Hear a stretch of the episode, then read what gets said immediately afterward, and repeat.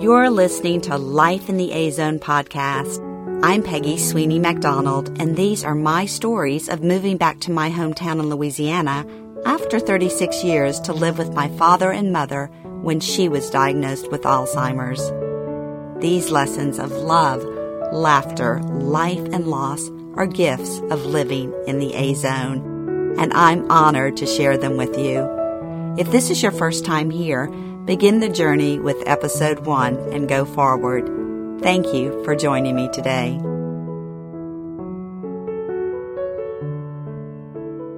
I drink my coffee in the living room, reading my inspirational prayer and meditation books.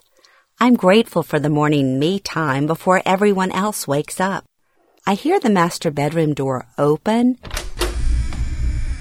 close, and slow shuffling down the hall. I'm waiting for today's fashion show. Here she comes. My mother steps into the living room and I observe the mix matched outfit she has selected for today. Navy blue pants inside out, black and white check top, a metallic gold sweater coat, and of course, the purse. She carries the old black purse everywhere she goes, even in the house.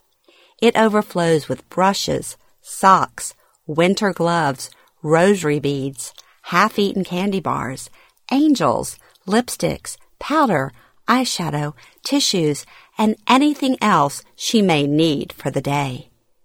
Last Christmas, I bought her a beautiful new black purse, and she loved it on Christmas morning. I transferred all her stuff into the new purse, but days later she was back to using the old purse. The new black purse is now in my closet. One day I will use it. Maybe. She waddles across the living room and sits next to me on the sofa in her spot, all dolled up. The blank stare, the cherry on top. Good morning, Mom. Don't say anything about her outfit, I tell myself. It's not worth the fight.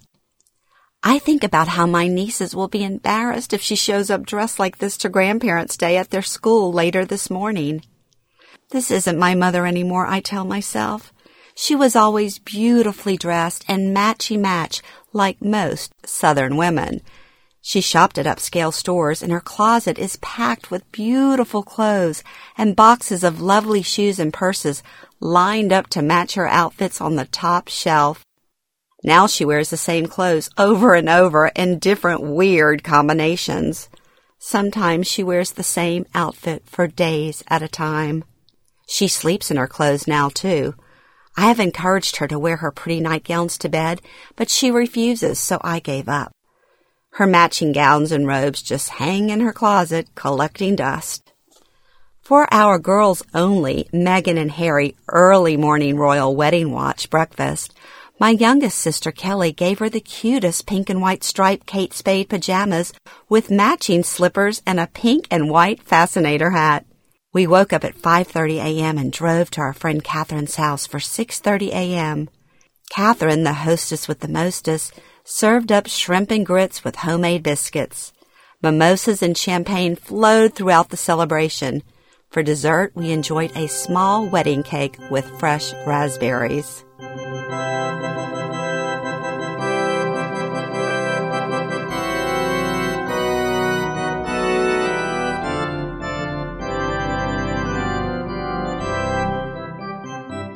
We laughed and cried watching the beautiful wedding. Mom, in her pretty pink PJs, loved every minute of the royal wedding gathering. Our local newspaper sent a reporter and a photographer to cover the party for the society section. The newspaper clipping sits in my bedroom, and the pretty pajamas now hang in her closet. Cherished memories of a special day. Kelly recently told me she would like the pretty PJs back if Mom isn't going to wear them. I was hoping I could snag them, but then I remembered they need to be ironed after washing. What are we doing today? she asked. It's Grandparents' Day at St. George for Izzy and Jillian. Is it time to go? Not quite, Mom. I look at the time on the television cable box. It's only 7:30 a.m. and grandparents' day begins at 10:30. How will we fill in the next 3 hours? This is why they call a day with an Alzheimer's patient the 36-hour day. I'm grateful she has a place to go today. The worst days are when there isn't anything planned. I walk to the kitchen and pour her coffee in a pink ceramic cup, the last cup left from the pink china set she had years ago. Adding powdered cream and sugar to her coffee, I shake my head. I recently asked her when she started taking her coffee with sugar and cream. I never drank black coffee, she said defensively, and I dropped the subject. I find this very strange as my mother always drank her coffee black. I told Jimmy that night as we brushed our teeth standing side by side at the double sink in our bathroom upstairs. I remember her staying up late at night watching the Johnny Carson show, smoking her daily cigarette and drinking black microwave coffee left over from breakfast, he says, laughing. Early in our marriage, Jimmy and my mother were night owls together. Whenever we visited my parents, they would stay up watching late night television, drinking coffee, and smoking cigarettes long after Dad and I had retired to bed. It was their bonding time. She loved Jimmy's smart-ass sense of humor and his off-color language. Jimmy was the one who taught her to curse, shocking us all the first time we heard her. She quit smoking years ago, and Jimmy soon followed except for his daily happy hour cigar. I guess Mom stopped drinking her coffee black years ago, too. How did I not notice? I can't find my lipsticks, Peggy. Did you take them? She is digging through her purse. She asks the same question every day. She tells my father that she thinks I'm stealing her stuff. One day Jimmy found her upstairs in our bedroom going through our dresser drawers. He asked her if he could help her find something. She just looked at him blankly and walked downstairs. After setting her coffee on the side table, I lean over to kiss her and notice there is clearly a red marker drawn on her eyebrows. Where did that come from? No, Mom, I don't have your lipsticks, but I'm sure we can find them. Let's go fix your hair and makeup. No, I don't need you to help me. I already did my own. Defeated, I walk to the kitchen to fix her breakfast. I don't ask her anymore. I just fix it and bring it to her, hoping she will eat at least a few bites. Mom is losing weight. Her clothes are starting to hang on her. The only thing she seems to have an appetite for these days is sweets. I pull out frozen waffles, butter, blueberry jam, and an overripe banana. I'm grateful to be able to do this small task to help her. The waffle pops up too soon, so I toast it again. We like our waffles golden brown. As I butter her waffle, I toast two more for me. I spread the jam, add slices of bananas on the side, and then cut the waffle into little pieces like you would for a small child. I pull out a tray from the top of the refrigerator. I pour orange juice in a small rocks glass. I wish we still had the cute juice glasses we grew up with back in the 60s. Maybe it would trigger a memory. I love it when she tells me old stories, and I marvel that her brain can remember the past so vividly, but not five minutes ago. Taking her meds out of the daily medicine case, I place them in a teeny bowl on the tray. Maybe she will take them. Maybe she won't. It's a crapshoot. We sometimes find the pills in the sofa cushions, inside magazines, in her bathroom drawers, on the floor, and in the garbage can. Mom, you have to take your pills. Why are you throwing them away? I didn't throw them away. You take them. It escalates from there and leads to nasty fights. One day we may stop fighting. The pills aren't helping anyway. She isn't getting better, so what's the frickin' point? I carry our breakfast to the living room and put the tray on her lap. She takes a bite and thanks me. I take my plate off the tray and sit back on the sofa next to her and dig in. One waffle for her, two for me. We watch the morning local news and eat our waffles in silence. I never knew a frozen waffle could taste so good. This is my prize for being a caregiver. The days of protein drinks and morning power walks are rare now. Give me carbs, fat, and sugar. Today she takes her pills as I hand her one at a time and she swallows them with her juice. No struggle, no fight. I'm grateful for the little victory. I look for the little victories every day. The struggles each day remind me I'm not good at this. I'm not good at mothering my mother. I miss being a daughter and having her mother me. I want to wake up and find her in the kitchen cooking breakfast for me. I craved the egg in the hole she made us as children. I want to sit at our old kitchen table with my little sisters and dip the rounded out butter fried piece of bread in the hot runny egg yolk. I want to hear her laughter. I want to feel her energy as she buzzed around the kitchen. I want to experience her zest for life again, even for a moment. I want to feel my mama's love. I need to feel my mama's love desperately. I wonder when I started calling her mom instead of mama.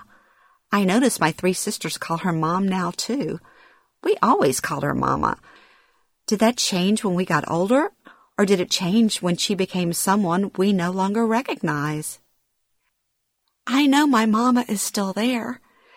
I want to find her again. I want to scream, Come back, please. I need you.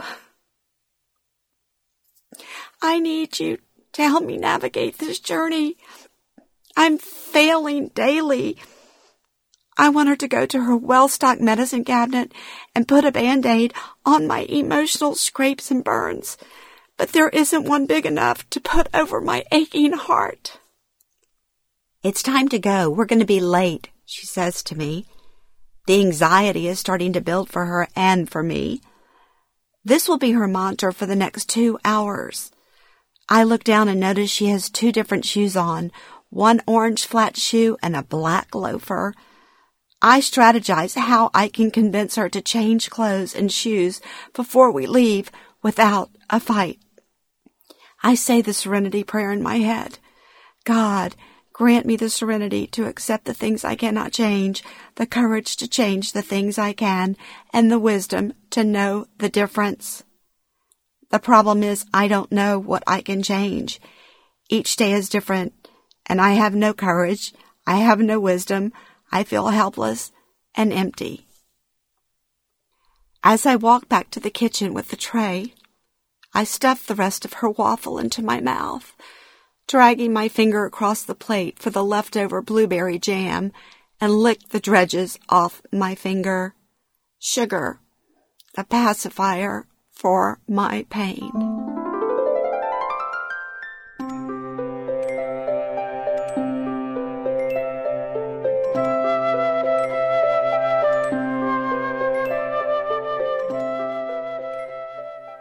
Mom, do you want a color? Sure. We sit at the kitchen table and both begin coloring in adult coloring books. We love it. It passes the time. You don't have to think. It's like a meditation of color. We have a large plastic Ziploc bag of markers and another one of crayons. She is much better at coloring than I am. She stays in the lines. She takes her time. The sun pours through the kitchen blinds and we work diligently, side by side, coloring our pictures of flowers. Whoever had the brilliant idea of adult coloring books must have had a parent with Alzheimer's. I have another adult coloring book with scenes of New York. I don't know where it is now. It disappeared with her makeup. a few weeks ago, I colored a taxicab and she colored a hot dog stand. It made me want to go back to New York to happier times. Sherry, are you ready to go? Dad says as he comes into the kitchen. Where are we going? Grandparents' Day. Oh, that's right. Mom, let's go get dressed. And miraculously, she follows me to the bedroom and lets me help her change into another outfit. When she takes her mix matched shoes off, I grab the matching shoe, throwing the other one into the closet. I brush her hair and wipe the red whatever off her eyebrows. I guess it was a lipstick pencil. Thank God it wasn't a marker. Y'all have fun. Tell Izzy and Jillian hi from me. And off they go to Grandparents' Day. Mom loves Grandparents' Day. She loves children. She loves her grandkids. I know this event will make her happy. I hope it lasts the rest of the day and throughout the weekend. Tell Peggy about the little girl in Jillian's class, Dad says when they arrive home. Oh, Peggy, this pretty little girl was all by herself sitting with the teacher. She looked so sad. I asked Jillian, where is her grandmother? She told me she didn't come. I went over to the little girl and gave her a big hug and told her to come sit with us. And she did. She was just precious. That was so sweet, Mom. You always have so much love to give. What are y'all doing tonight, Dad? We are meeting Aaron and Scott at the Chimes. Y'all are welcome to join us for dinner. That sounds great. Let me check with Jimmy. Soon we're pulling out of the driveway heading to the Chimes restaurant. This is Aaron's weekend to spend time with mom and dad. My sisters each take a weekend, so every three weeks they plan activities with mom and dad. Well, mainly for mom. They decided Jimmy and I need a break, and dad needs a break on Saturdays during the day. This usually means they have dinner with them on Friday and Saturday evenings. And on Saturday during the day, they take mom for mani-pedi, shopping, running errands, lunch, or just pick her up and take her to their house to hang out. Jimmy and I don't have anything planned tonight, and dinner at the Chime sounded fun. We have to wait 30 minutes as it's packed on Friday nights. It's a casual restaurant with great food, from burgers to seafood. We finally get seated and order dinner. I look at my cell phone and find a text from my friend Sarah B., who is an amazing bluesy piano player and singer. She's playing tonight at 8 p.m. right down the street at a bar with a nice courtyard. Jimmy, Sarah B. is playing tonight at Bottle and Tap. Really? Let's go after dinner. Where are y'all going? Scott, my brother-in-law, asks us. To hear music. We should all go. It's down the street. Y'all would love Sarah B. She is fantastic. Dad, do you and Mom want to go hear some music? My friend Sarah B. is in town. That sounds good. Jimmy's driving, so I can have an after-dinner drink. My niece Brennan and her boyfriend Mitch are also with us, and they want to join us too. It's a party. Sarah B. has driven over with her band from Mississippi. I met her at an event at the Sundance Film Festival in Park City a couple of years ago. Whenever she plays in Baton Rouge or New Orleans, she always lets me know. As we walk into the courtyard of the bar, Sarah sees me and comes over to say hello. She is so happy we came. I introduce her to everyone. She knows about mom and gives her a big hug. We snag a great table right in front of the stage and everyone orders drinks. Soon her band begins playing. My family is blown away with how talented she is. Aaron and I grab mom and we dance in front of the stage. Scott is taking pictures with his cell phone. Jimmy smokes a cigar and dad sips his whiskey smiling. He is grateful mom is having fun. It's like old times. Mom has her zest for life again. It's invigorating and makes my heart sing. Peggy, this one is for your parents, Sarah B. says from the stage, and start singing the Willie Nelson song, You Are Always on My Mind. Dad, dance with Mom. He stands up and grabs her hand, and they walk to the front of the stage and begin slow dancing. Soon they are swaying with their eyes closed. He is tall and Mom is short, so he has his chin resting on her forehead. Tender hearted, loving and dancing under the moonlight. It's a magical moment. Aaron and I look at each other and start crying. I stand up and take a video and pictures with my cell phone. Enough with the pictures, Peggy. Dance with me, Jimmy says, and we dance next to my parents. Music is the universal language, the language of the heart. My mom has always loved to sing and dance. None of the Sweeney girls are shy when it comes to dancing, and I think we learned it from her. When I dance, I feel free, light-hearted, and my spirit soars. I think my mom feels like that too. Later that night, I watched the video laying in bed and then texted and the pictures of mom and dad to my sisters and my friend Carmen in LA. Ah, so wonderful. Love birds. Too sweet. Beautiful. They all text back. The next day I text my sisters. We should plan outings for mom and dad with music. I think it's healing for mom. We all scramble to find restaurants with music, and soon every Friday they are heading to a restaurant with a band. Shannon gets tickets for musicals at Theater Baton Rouge, and Kelly brings them to the Baton Rouge Symphony and the Baton Rouge Ballet.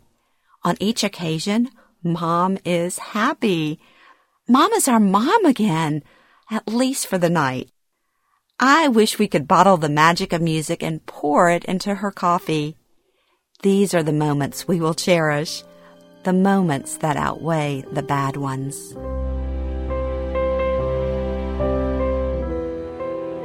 My friend Carmen printed the picture of mom and dad dancing that night and framed it in a white wooden heart frame. She had to trim the picture to fit the frame. She is crafty and added pearls to the front of the frame and cut out their entwined hands and glued it to the front. She sent it to me for my birthday. When I look at that picture, I hear the music with Sarah B. singing, and I see my parents dancing under the moonlight. They look so in love. They looked so happy. Their eyes closed, remembering the good times their hands entwined, holding on to the love that will live forever.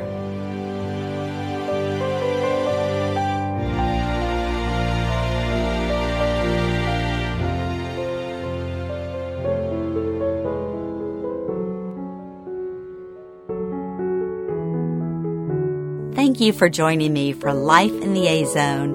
Look for new episodes each Wednesday please share, subscribe, like, comment, and follow on Facebook, Instagram, and Twitter.